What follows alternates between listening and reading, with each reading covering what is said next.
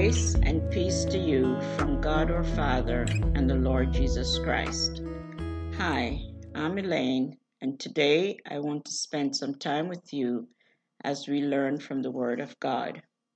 This is episode 9, titled Faith. The faith that trusted Christ as our Savior in order to receive salvation is the same faith that trusts the divine promises claiming them for self and living in confident expectation that God will do what he said.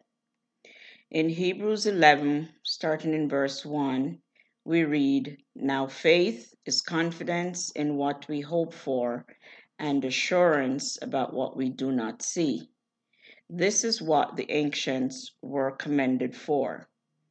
By faith, we understand that the universe was formed at God's command, so that what is seen was not made out of what was visible. By faith, Abel brought God a better offering than Cain did.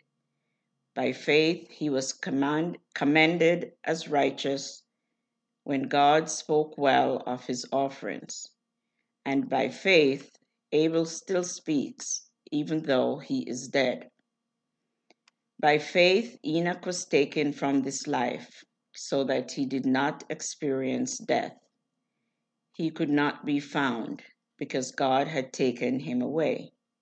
For before he was taken, he was commended as one who pleased God.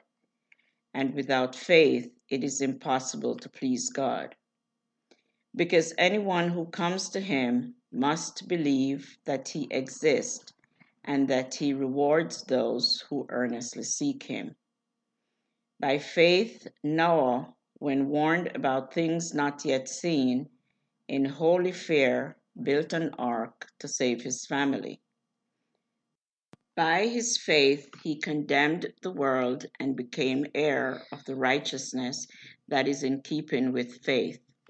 By faith, Abraham, when called to go to a place he would later receive as his inheritance, obeyed and went, even though he did not know where he was going. By faith, he made his home in the promised land like a stranger in a foreign country. He lived in tents, as did Isaac and Jacob, who were heirs with him of the same promise. In verse 17 to 19, we read, By faith, Abraham, when God tested him, offered Isaac as a sacrifice. He who had embraced the promises was about to sacrifice his one and only son, even though God had said to him, It is through Isaac that your offspring will be reckoned.